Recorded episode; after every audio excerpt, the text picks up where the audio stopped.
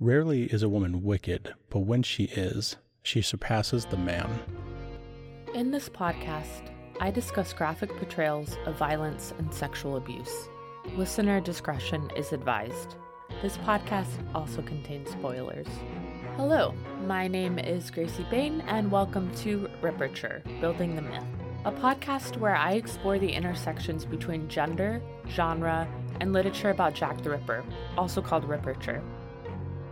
Join me on a journey through just a few of the texts that adapt crimes that, quote, startled the civilized world and puzzled police, philosophers, reporters, physicians, students of human nature, and analysts, end quote. We'll try to answer the questions why do we keep fictionalizing these gruesome crimes? Why are we still obsessed with these crimes? And what does that obsession tell us about ourselves? Ripperture is a result of history becoming myth through the adaptation process. Because Ripperture is based on a historical crime and myth, it invites the reader to deduce clues based on prior knowledge and popular culture. Throughout this podcast, I contend that the myth of Jack the Ripper, as it has been constructed across forums and media for over a century, has created spaces for the simultaneous process of reinforcing and crossing gender and genre boundaries.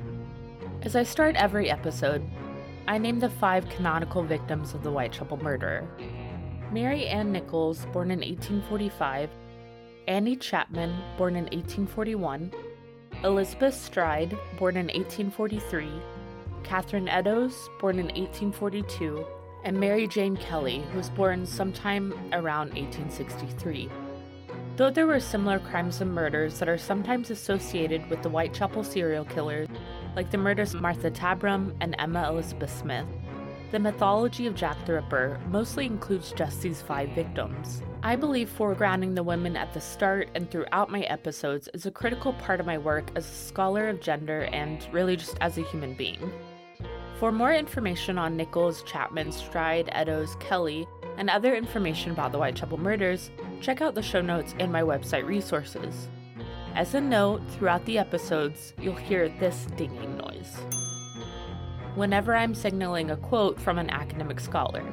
I know, I know, but you get used to it.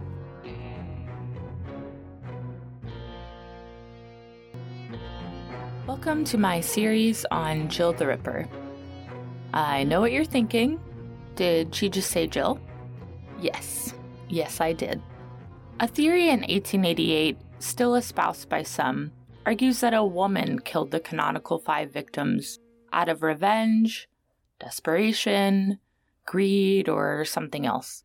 This version of the Whitechapel murder is often called Jill the Ripper. Jill has been a fruitful site for fictionalization for many reasons, like our belief that women don't commit that kind of murder, our obsession when women do commit that kind of murder, and what a female Ripper would mean for the mythology. While the other texts in this podcast include women, they are typically in the victim or detective role. For this podcast chapter, I'll cover texts portraying a woman murdering the five canonical Ripper victims. I argue the subgenre of Ripperture both reinforces and complicates Victorian gender ideology and even contemporary gender ideology. Specifically, in this episode, I'll discuss some of the characteristics of this subgenre and how one text written a year after the murders fits into those definitions. While various female figures are considered villains in other texts covered in this project, I devote this chapter to the Jill the Ripper theory.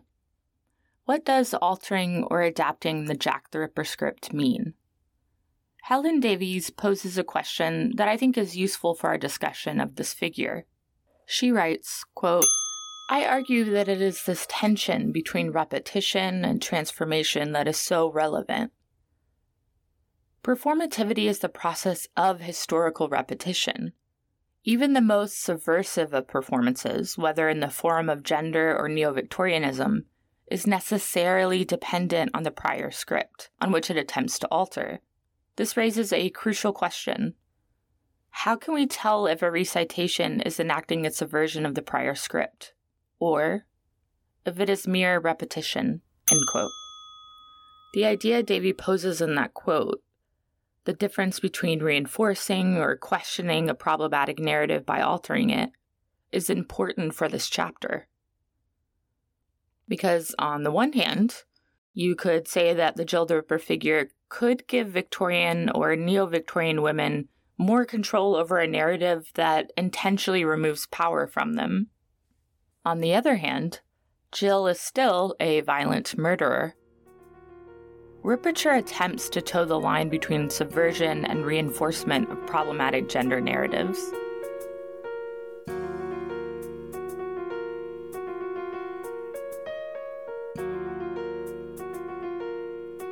Multiple theorists, such as William Stewart and Jack the Ripper, A New Theory from 1939, have proposed that a woman called Jill the Ripper committed the murders. Stewart argues Inspector Abberline, one of the lead investigators on the case, apparently posited that it was a woman. A witness called Caroline Maxwell testified that she saw Mary Kelly after Kelly was thought to be murdered. Stewart proposes that Maxwell saw the murderer dressed in Kelly's clothes. In addition to Inspector Abberline, Sir Arthur Conan Doyle, author of the Sherlock Holmes books, thought the killer might be a woman. To add even more to the theory, DNA from the stamps on some of the letters sent by the supposed killer came back as being from a woman. According to the internet, the place most people find their information about Jack the Ripper. Just as a reminder, here's the quote I opened the episode with Rarely is a woman wicked, but when she is, she surpasses the man. This quote about the wickedness of women comes from Italian phrenologists Cesare Lombroso's and William Ferrero's The Female Offender, written in 1895, just a few years after Mary Jane Kelly's death.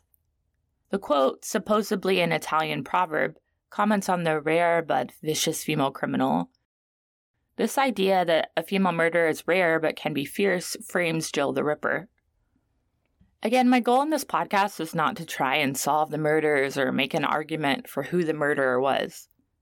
But I do want to briefly mention some of the major justifications for the Jill the Ripper theory because we see them play out in the actual fiction.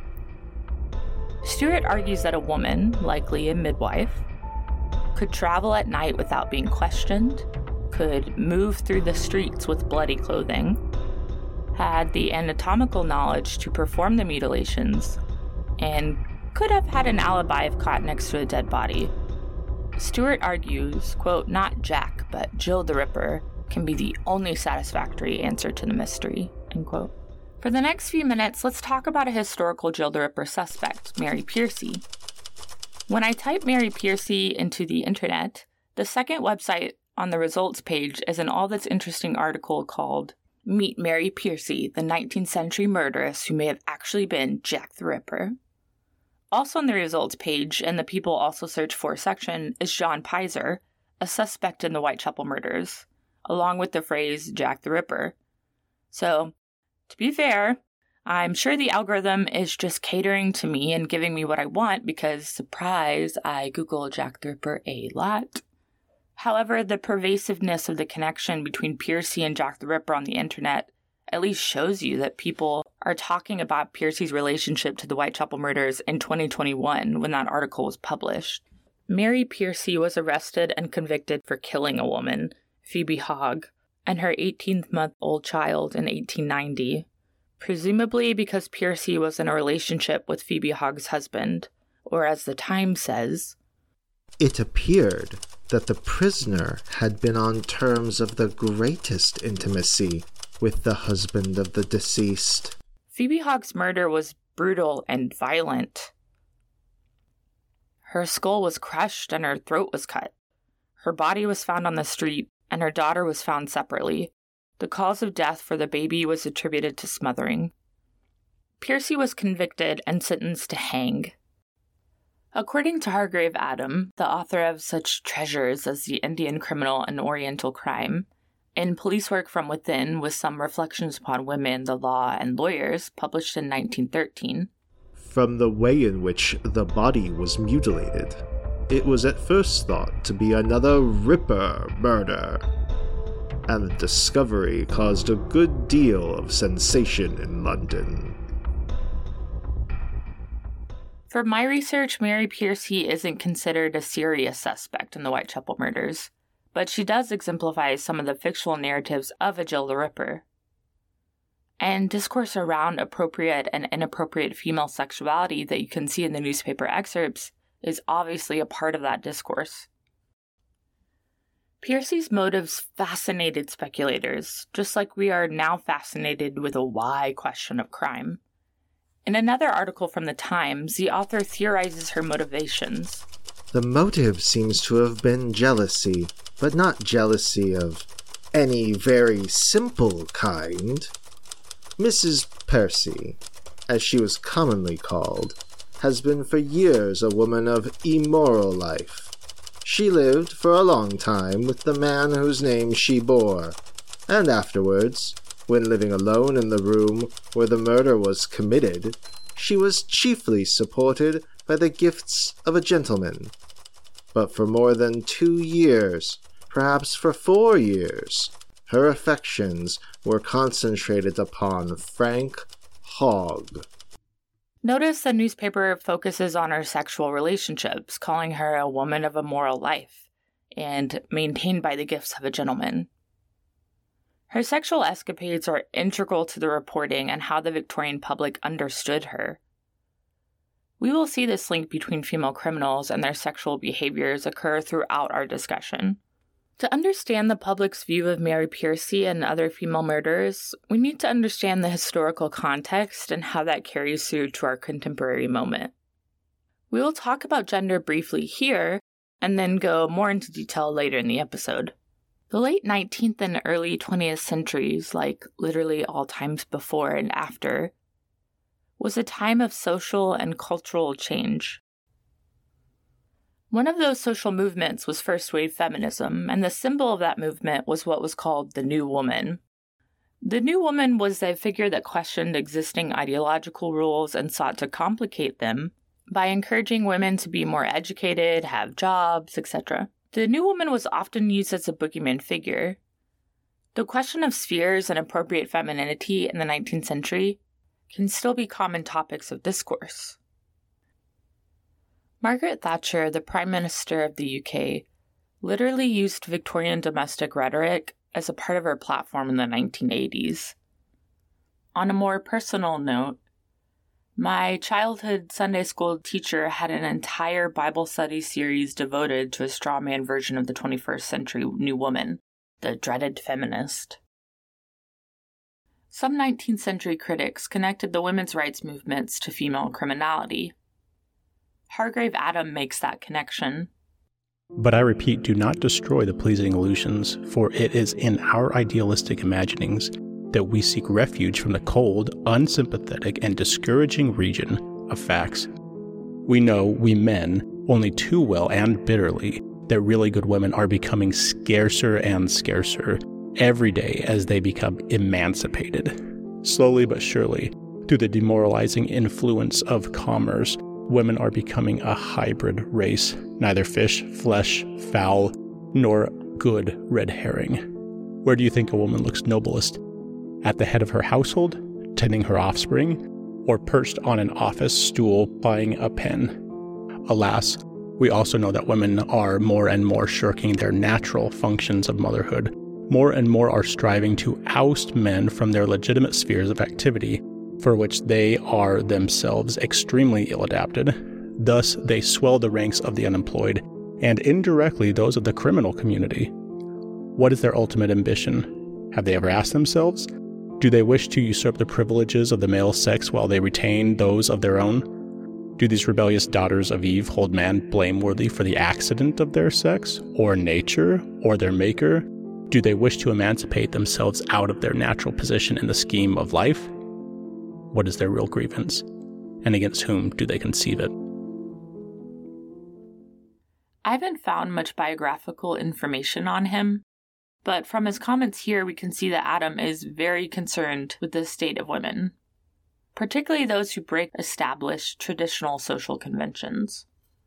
Discussions of women's mobility, the private and the public, and the questioning of existing morals influenced how a female killer like Mary Pearcey was read and characterized by society.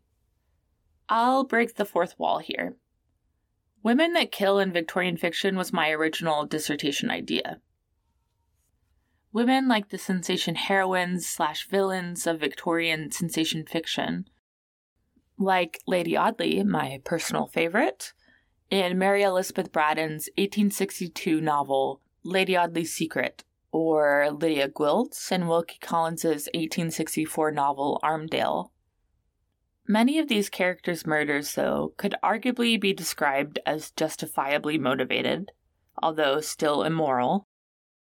In Double Jeopardy Women Who Kill in Victorian Fiction, Victorian scholar Virginia Morris describes their motivation as, quote, only of killing specific individuals directly tied to their personal or social oppression. They implied, if they did not always explicitly state, that the individual cases were part of a larger, legitimate gender battle, a power struggle between men and women, rather than simply individual examples of depravity or immorality. Instead of just being a woman who kills because she wants to, she kills because she has to, or culture has forced her to murder to maintain her position within that culture.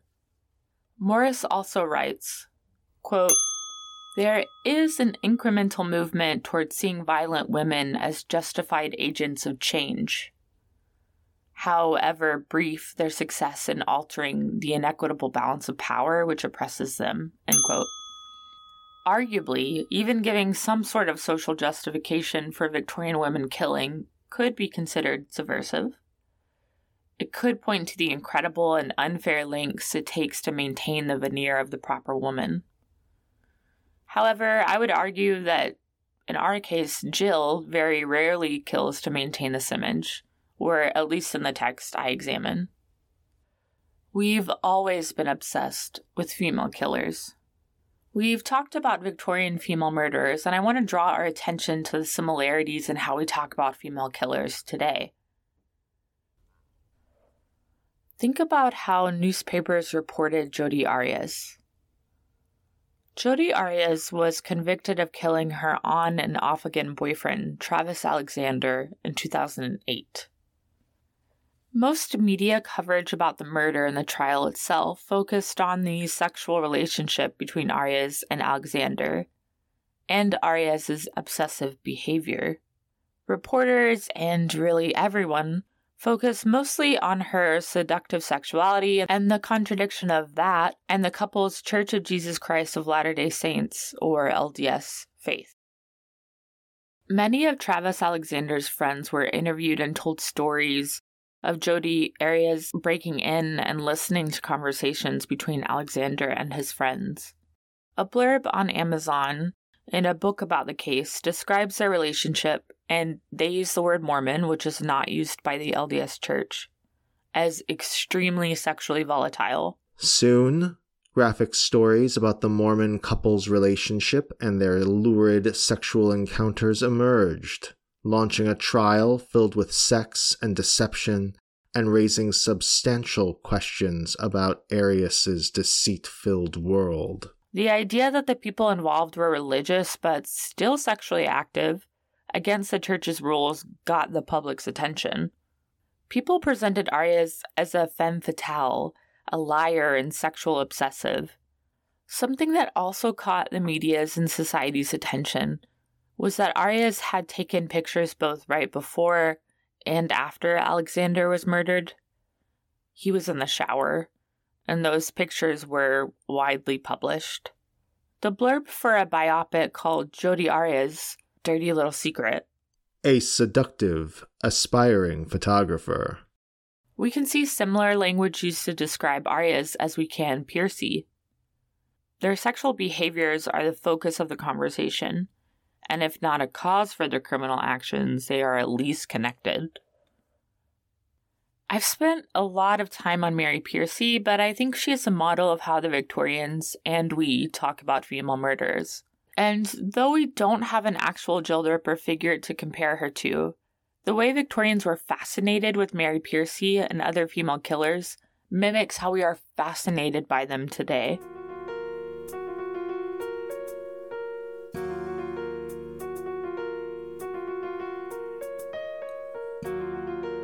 Victorian gender ideology crept into every existing institution, just as our contemporary gender ideology does. So, some of you may have heard of The Angel in the House, the 1862 poem by Coventry Patmore. In this poem, the speaker praises women for being subservient, supportive, and basically for being non entities. Here's an excerpt from the poem. Man must be pleased, but him to please is woman's pleasure. Down the gulf of his condoled necessities, she casts her best, she flings herself. How often flings for naught and yokes her heart to an icicle or whim, whose each impatient word provokes another not from her but him. While she, too gentle even to force, his penitence by kind replies, waits by expecting his remorse with pardon in her pitying eyes. And if he once by shame oppressed a comfortable word confers, she leans and weeps upon his breast and seems to think the sin was hers, or any eye to see her charms. At any time she's still his wife, dearly devoted to his arms. She loves with love that cannot tire, and when, ah woe, she loves alone, through passionate duty, love springs higher as grass grows taller round a stone. Even if you haven't read the poem, it's likely that this imagery has crept its way into your brain. I asked a couple of my friends what they thought of when they imagined Victorian women. I chose to interview these friends because neither of them study anything remotely close to adaptation, crime fiction, or the Victorian period. Here's my colleagues' Michele's response when I asked her about what she thought of when she thought of Victorian men and women. Very prim, proper bustles, long, long dresses. Um, I, I think probably just the prim and proper is the most accurate description. And then Dana says something similar. Victorian women, I just somehow I'm focusing on all the clothes because Victorian women, I immediately think of like corseted yeah. women going to a ball. Yeah, yeah. With fancy hair and a fan. the imagery just keeps coming to my mind of, and it's probably totally off too, like conflated with whatever things I've seen and I'm lumping all together. But Victorian men, I still just picture like the gentleman Victorian man, like young adult man in his 20-ish, you know, 20s, out like courting people with some sort of like slicked hair and fancy pants. But like everyone's just a cutout character from a period drama in my mind. I think it's fair to say that a lot of people think of the corseted woman that only has sex for reproduction when they think of a Victorian woman, regardless of the truthfulness of that, because that's how she's adapted, or she's written as trying to break free of those constraints. I will repeat some of these key ideas throughout the next couple of episodes, but since this is the first one in the series, I want to give you some theoretical background. Sometimes, when we think about gender politics in the Victorian period or certain ideologies today, we think of a separation between genders and how specific genders perform certain acts, feelings, etc. This can be called the separate spheres ideology, Feminist critic Lyn Pykett defines separate spheres ideology in this way quote, The development of the middle class home and family in the 19th century involved a new kind of division of labor. The moral and reproductive labor of the wife and mother within the private domestic sphere, and the competitive, economic, productive labor of the husband in the public sphere of industry, commerce, and politics. End quote. According to the system, so called appropriate femininity remains in the house, and proper masculinity can move through politics and other institutional structures outside the home. It served as an organizing belief system, even if there was a difference in practice. As an organizing mythology, gendered expectations permeated through all Victorian institutions. My take is that the Jill Ripper figure complicates that image by being violent. A complicated part of Victorian ideological structure was the idea that women were also capable of violence if not properly controlled or regulated to the right spaces. Equally present, but perhaps more implicit than the angel in the house, is an image of women as what Andrew Mangham calls, quote, inherently pathological, end quote. The idea was that underneath the calm exterior, women were explosive if not contained properly, i.e., the hysterical diagnosis, etc. This dual expectation of women to be accommodating yet secretly violent found its way into many of the descriptions of female serial killers in the Victorian period, like Mary Pearcey. The Jill the Ripper figure queers or bends or attempts to the Victorian gender dichotomy. To clarify, I'm using queer as media theorist Pamela Demory uses the word. Adaptation as a form is particularly adept at offering us queer potential because, as Demory explains, quote, to adapt is to modify, to evolve, to transform, to repeat, imitate, parody, make new. To queer something is to make it strange or odd, but also to turn or transform it. To queer, then, may be to adapt. To adapt is to queer. To identify something as an adaptation is to recognize it in relation to something else, something prior, something that for at least some people is more original and more true. Similarly, to identify something as queer is to place it in relation to something that seems to have already been established as normal or straight. End quote.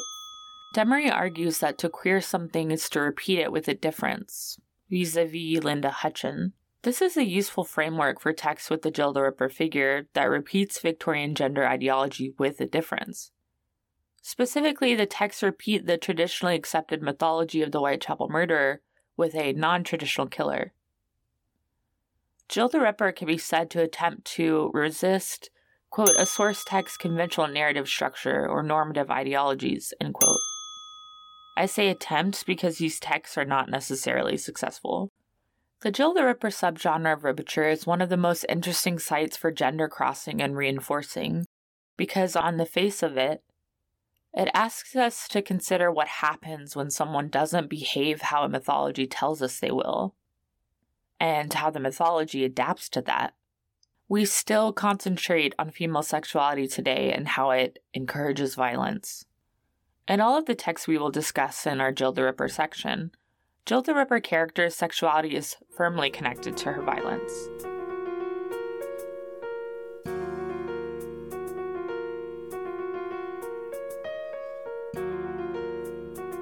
Now I want to focus on characteristics of Jill the Ripper in fiction by discussing how those traits are either exemplified or complicated in a text from the time period. A dime novel published by the fictional A.F. Pinkerton called The Whitechapel Murders or an American Detective in London, published in 1889.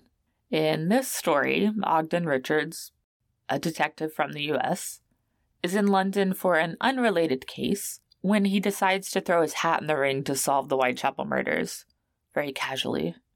His best friend and partner with the problematic name, Jip Servaas, joins him. Through his investigation, Richard suspects Servaas of being Jack the Ripper after Servaas has brief blackouts in which he returns with bloody clothing. Eventually, Richards finds that a beautiful indigenous Native American woman, Princess Wakanta, has mesmerized Servaas into either performing the murders or setting him up as a dupe. She can briefly mesmerize Richards, but he proves just too manly and just too strong for it to last long. The story ends with Richards losing the princess and Servaas in a crowd after Richards' attempted murder. Jill the Ripper fiction sexualizes and racially eroticizes a murder in a way that Jack the Ripper fiction doesn't. Most of Ripiture that includes a Jill the Ripper killer spends a long time talking about the killer's body or looks. Here's how Richards describes Princess Wakanta. Never before had my eyes been dazzled by such regal, barbaric beauty. She entered the room like a queen, a head well poised on a beautiful throat and adorned with the glory of green black hair, brilliant in its ebony texture. The hair fell nearly to her eyebrows, and beneath them flashed a pair of velvety eyes, black as the shadow of a moonless midnight. Her umber face betrayed the East Indian's swarthy complexion, but with her, it was living bronze, and the face was unworldly in its beauty. Notice the gross emphasis on Princess Wakanda's looks as exotic. Richards finds her beautiful in spite of how he categorizes her, and because of that. Richards questions how she could be indigenous but so beautiful, and she replies, quote, Jest, why should I jest? I glory in my race. The blood of the two most powerful tribes on the American continent flows through my veins. I am Wakanta, the daughter of Inyan the chief of the Sioux. After she says this to him, Richards thinks to himself, This was said quietly but earnestly, and her eyes scintillated with suppressed energy. Had the words been spoken with any dramatic effect, or voiced with braggadocio, I would perhaps have smiled up my sleeve and led her on to greater folly, for I am almost entirely devoid of sentiment, even to the extent of cynicism. But the princess looked an offspring of royalty, and so I held my peace, waiting for her to proceed. Richards finds Princess Wakanta interesting because he fetishizes her. In some of the texts I will discuss in this chapter, a woman does the violent killing herself.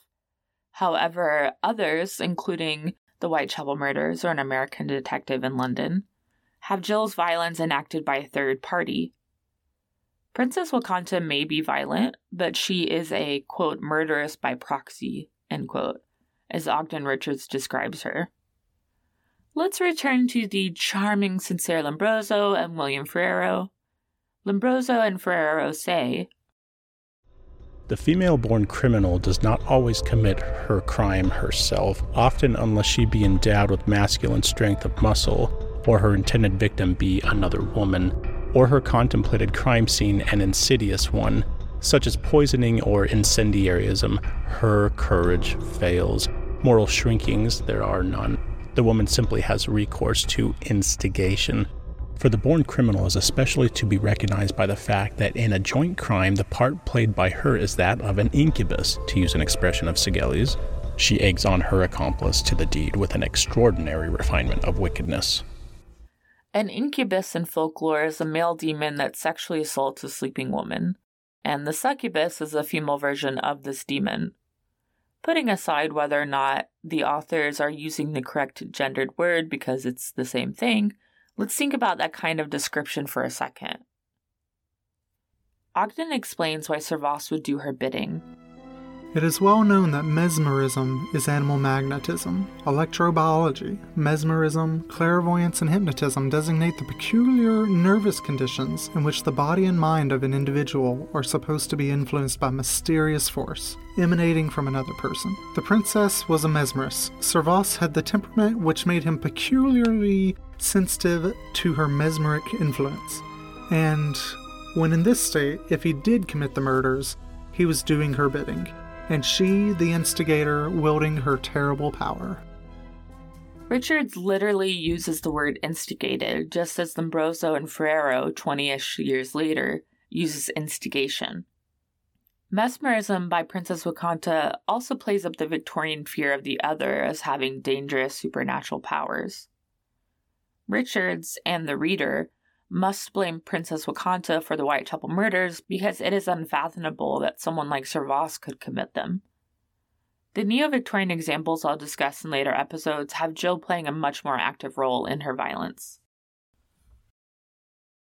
The conversation around sex, violence, and women in neo Victorian fictionalizations of the Whitechapel murders can be accused of what Marie Louise Kohlke calls neo Victorian sexsation. She argues that our fascination with Victorian sex and neo Victorian fiction is similar to the Victorian fetishization of the other, usually from what they would call the East. Kohlke writes, quote, Put differently, the neo Victorian novel exoticizes, eroticizes, and seeks to penetrate the tantalizing hidden recesses of the 19th century by staging a retrospective imperialism 18th and 19th century fantasies of the Orient as a free zone of libidinal energies are now understood as products of the Western imperialist imagination, rather than attempts at literary realism or empirical knowledge. The same applies to the neo Victorian sexsation, which artificially inflates desire only to reveal the impossibility of its sustainability and satisfaction in reality. End quote. In other words, as the Victorians saw non white people as having dirty secrets to fetishize, we see the Victorians as the same kind of voyeur. We like to expose the underbelly of the Victorian period, which usually means exposing Victorian women's bodies. You can't see me, but I'm doing the quote fingers for white and expose because the conversation around race, colonialism, and its existence in contemporary neo Victorian fiction is much more complicated than what we've just said. I would argue that a part of the Jill the Ripper appeal is that it exposes the idea that some Victorian women may not have been as buttoned up as we like to think of them. As a fictional character, Jill the Ripper is fetishized in all of the text, just as her real life counterparts are fetishized in the media, from the 19th century through the present day. This is similar to the Victorians' fascination with the murdered women as sex workers, and even how we talk about sex work now. It should be noted that neo Victorian fiction, including literature, still does plenty of fetishizing of the racial other. And really, I'm not sure that our sexualization of Victorians is equal to their racism. However, I think what Kohlke notes is a valuable mechanism when thinking about neo Victorian sexuality because it points to our obsession with projecting a Victorian other. If we talk about the violence of the Jill the Ripper figure, we have to talk about the violence enacted on the female victims. Or, as the dime novel calls them, quote, degraded women of the lowest type of social outcasts, end quote. The victims are often juxtaposed against the female Ripper. A rhetoric of pity surrounded the narrative of the Ripper's victims, something akin to the more modern saying of, she was asking for it. In addition, contemporary fears of female sexuality and sexual labor played out on the victims' bodies. You can see this in how Richards denigrates potential victims of the Ripper. Here's how he describes the Ripper's potential victims. Undismayed by the two murders of the previous night, wanton women from whom the mysterious slayer selected as victims thronged on all sides trafficking their miserable, sotted selves for the price of a mug of beer or a fourpenny bed. Blear eyed and shrill voiced, they aired their disgusting coquettishness on all sides, mingling their solicitations with ribald joke or screaming out stanzas of some obscene song. Dirty, unkempt, and unsightly, they boldly paraded their fallen condition in the broad streets, or followed their anticipated patron up some side court or dark alley. There is a suggestion of trying to lure the killer by posing decoys, but this doesn't trouble Richards because. True, a woman might be killed, for this man works rapidly, but he would be caught, red handed at that. Interestingly, the he is italicized in that sentence, which can either be a foreshadowing of the gender of the real killer or an implication that it is more important that the killer be caught than the victim be saved before being murdered. At the beginning of the dime novel, in an introduction, the victims of the Whitechapel murder are described by the narrator, whom we can assume is not Richards because they don't use the same language or first person pronouns. It's worth noting that Emma Elizabeth Smith is included in the list of the Ripper victims and a woman called Molly Turner. I believe that that was actually a description of Martha Tabram because it describes Turner's body being found in the same area as Tabram with the same amount of wounds.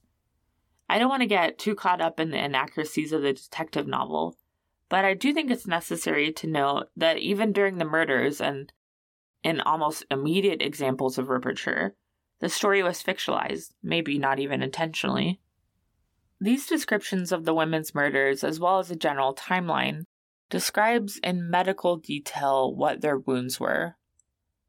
However, the introduction still does a bit of sensationalizing by saying things like, quote, the mutilation equaled his preceding exploits, but he was more wanton and vicious, end quote. The most graphic description in the central narrative is of a woman's body hanging, dissected in the pantry of Princess Wakanta's home. I'll spare you the very graphic details, but the writer uses the woman's body for a jump scare. After Richards defeats one of the princess's accomplices, and realizes the house he is in is on fire and about to kill him, he attempts to save Princess Wakanta's henchman. Somehow, the female victim's corpse ends up lying across the prostrate man's body with her, quote, half severed head grinning hideously into his ear, end quote. The focus of the central narrative is not on the victims, however. It really is on the dynamic between Richard Servaas and the princess. Richards does, however, spend time describing Whitechapel's general women or potential victims. In contemporary examples of Jill the Ripper fiction, the victims of Jill vary in gender and age. Some of them are the canonical five, and some of them are rich men, as we will discuss in our episode on a rape revenge film called Jill Rips. We'll talk more about this in the following episodes, but the victims' bodies are often sites of fetishism for a neo Victorian audience during the autopsy scene.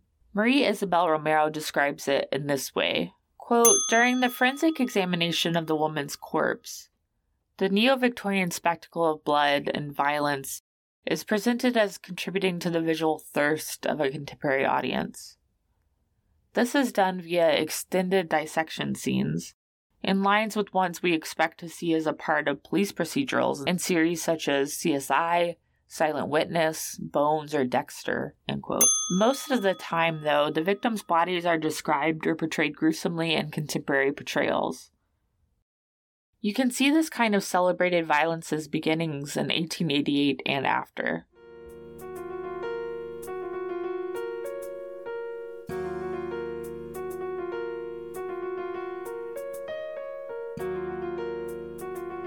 Most literature climaxes with the male detective defeating uncontrollable female sexuality. This shouldn't come as a surprise considering the nature of the crimes.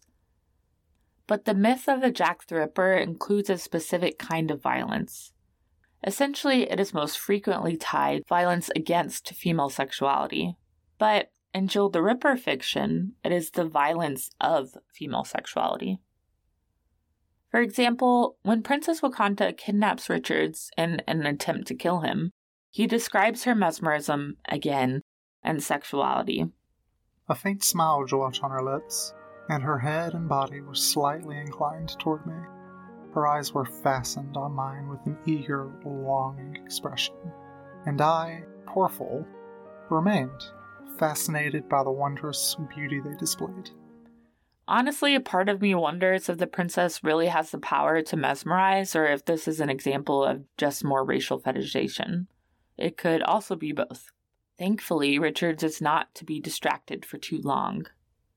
Whether the distraction caused by the noises of the street weakened the hypnotic influence, or whether my mental willpower reacted against it, I do not know.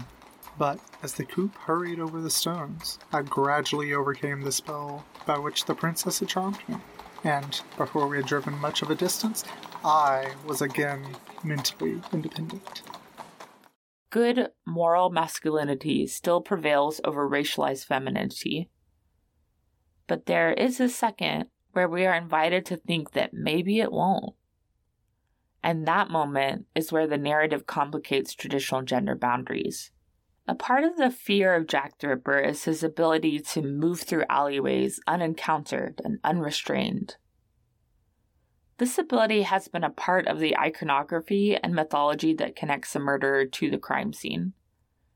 Alexandra Warwick notes quote, The Whitechapel murders, as well as forming an origin for the construction of the identity of the serial killer, initiate certain ideas about the relationship of subjects to spaces and the existence of the self in the modern urban landscape that continue to underpin contemporary discourses. In contemporary cultural text, urban serial killers often use the city as a cover for their murderous deeds. The myth is that Jack the Ripper navigated the streets of Whitechapel by using the general hopelessness and debauchery of the East End as a cover. He weaved through alleyways only to emerge somewhere else. Judith Walkowitz describes his setting of Whitechapel as theater. Quote, For the respectable reading public, Whitechapel provided a stark and sensational backdrop for the Ripper murders, an immoral landscape of light and darkness, another region of illicit sex and crime, both exciting and dangerous. This image often excludes the many people that lived there that could be considered, quote, respectable. For many, the image of Whitechapel in 1888 is myth like, just like their conception of the Ripper. Ripperture takes full advantage of this myth as historical memory. In Ripperture, the city becomes a stage where we act out our fears of the poor, marginalized, or other. Marie Louise Kohlke and Christian Gutleben argue there is a quote monstrous makeover of the metropolis in neo-Victorian fiction. End quote. In neo-Victorian fiction, London becomes seedy and dangerous. This personification or mythologization doesn't just occur in neo-Victorian literature. Is also evident in contemporaneous literature and newspaper reports. On November 3, 1888, one writer described walking into Whitechapel as a descent into the abyss. Dreadful possibilities of life down in the unfathomable depths of the vast warrens. There is an impenetrable gloom after nightfall, and impenetrable mystery. Notice the almost sexually violent language in this. The slummer, the social worker, the police have to step down into the unfathomable depths and attempt to penetrate the unpenetrable. Conveniently, for the reader, uh, the Ripperture reader can penetrate the gloom and mystery as they read through the text. We have been discussing and will continue to discuss the mobility or lack of mobility of the Ripper victims. However, a Jill the Ripper figure presents her own kind of spatial implication. If women were limited in where they could go and how they could take up space, what does it mean when a female killer crosses some of those gendered spatial boundaries? If we want to see the Victorian connection between female sexuality and unknowable but dangerous landscape, listen to the description from The Whitechapel Murders or An American Detective in London. Ogden Richards, our narrator, describes how sex workers use Whitechapel as their hunting ground. This road or street is utilized by the poor, shameless creatures known as the Whitechapel women, as hunting ground. They live on either side, in the crooked, narrow streets, paying a mere pittance for the rooms, to which they only go to sleep, off the effects of the vile liquor furnished by their transient paramours. The streets are crooked like the shameless women, the murderer is hunting them, but they are also hunters in some sense, looking for work. Sex workers as public women were female grotesques, evocative of the chaos and illicit secrets of the labyrinthian city. Of course, it is both the expectation and the worst case scenario that it is men who should reform them and the streets of Whitechapel. Jill's gender constrains her mobility. In the dime novel, Princess Wakanta's mobility is limited because she is a woman, but also because she is an indigenous Native American. While we don't get much of her moving through public spaces, we do get descriptions of her in private spaces. For instance, Richard tells us that she moves and speaks with supreme audacity. He describes her as lounging, the princess had daintily consumed half a dozen cigarettes, lying back with all the abandon of a bohemian. The word abandon is italicized in that sentence, so we know the author really wanted us to pay attention to it. In her own room, the princess takes up space casually and freely. The mobility of the other Jills we will discuss in this chapter depends on the text, but because this is a dime novel written in the Victorian period, Princess Wakanta is more limited than her successors. She needs a white man to move freely in public. The princess's dupe is another male detective from the US who can move through Whitechapel and the more respectable parts of London without being questioned as much. However, his character still somewhat challenges gendered expectations of men and women. Here's how the protagonist and our narrator describes Gyp Servaas. My associate was a young man, some 28 years of age, with a frank, open face of manly beauty. lit up by a pair of the softest, most tender eyes I'd ever seen in a man's head. They were weirdly brilliant and opaline in texture, flashing at times and then glowing with a soft, subdued light impossible to describe. But though his eyes were so womanly, Jip, for so he was called by his intimates, was every inch a man. Of medium size, well built and muscular, he was like tempered steel, cased in satin. I'll be honest. When I first read that description, my 21st century brain suspected that this was actually a love story between the two men. And while that would have been a great read, and there are definitely some queer sexual undertones, I think this kind of description functions more as a way for the author to test the boundaries of gender without straying too far than suggests sexual feelings between the two men. While Servaas may serve as some space for gender crossing, his most important role is how others use him.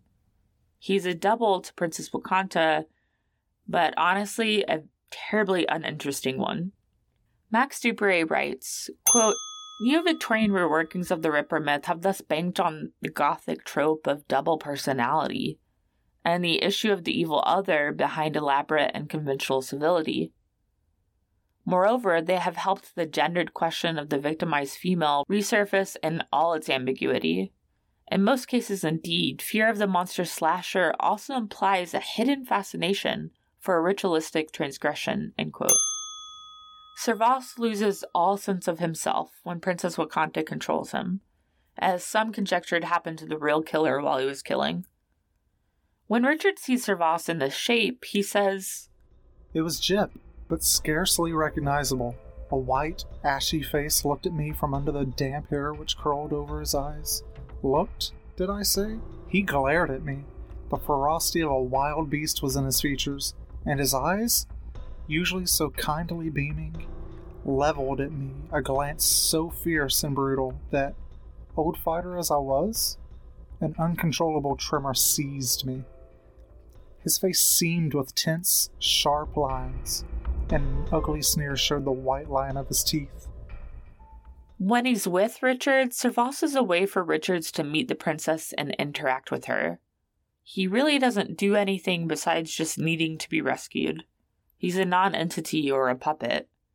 Because he's just a puppet, though, the reader can focus their fear on Princess Wakanta. What is interesting about him is how both Princess Wakanta and Ogden Richards use him. In most of the texts I examine, the Jill Ripper figure has a male detective following her. I say most, because while Dr. Jekyll does attempt to regulate his female counterpart in Dr. Jekyll and Sister Hyde, he doesn't necessarily detect anything in the same way as others. I don't want to say too much because my next chapter will focus on the detective. The point is is that uncontrolled female sexuality or violence is regulated by male surveillance in all ripature because it is inherent in the story of the murders themselves. In the dime novel we discussed, Ogden Richards is constantly given access to things civilians don't usually have access to. Because remember, he's not an actual part of the police force. Richards and Servaas walk into an active crime scene because, quote, it required but the mention of our names, an appearance of our badges, and the constable allowed us to pass. Richards is allowed to visit Servaas in jail because, quote, Sir Charles Warren had evidently left a good word for him, for I was given immediate entrance, end quote. Obviously, Richards has more mobility than Princess Wakanta because he is a man and because he is white. Nevertheless, Princess Wakanta needs one of them to do her dirty work. And more contemporary examples of ripature still can move much more freely throughout the city landscape, and we'll talk about those when the time comes. However, Jill is always more limited than her male detective.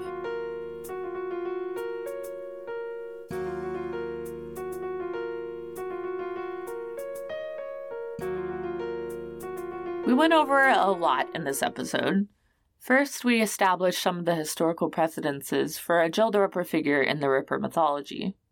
Then, we talked about some of the common themes in fictional adaptations of a female Whitechapel murderer and how an early text, the 1889 dime novel The Whitechapel Murders, or An American Detective in London, either fits in or doesn't within those constraints. When discussing my dissertation with people, they are most often excited about this chapter, the Jill the Ripper chapter. And to be completely transparent, this chapter is also often thought of as the most marketable of this project. Jill the Ripper has been continually adapted and added to the traditional narrative. As Benjamin Poore writes, quote, Therein I would suggest lies the fascination with the villains of the Victorian period since in the popular imagination, the Victorian society gave everyone a place. There were more stratifications and classifications to transgress. And because the limitations and expectations of their worlds are so strongly evoked in Victorian novels, the thrill for modern writers of tearing villains free of those limitations becomes greater. Our fascination with fictionalizing the Whitechapel murder is interesting in and of itself. This chapter examines how gendered portrayals of the killer, Jill the Ripper, engage with Victorian and contemporary ideology.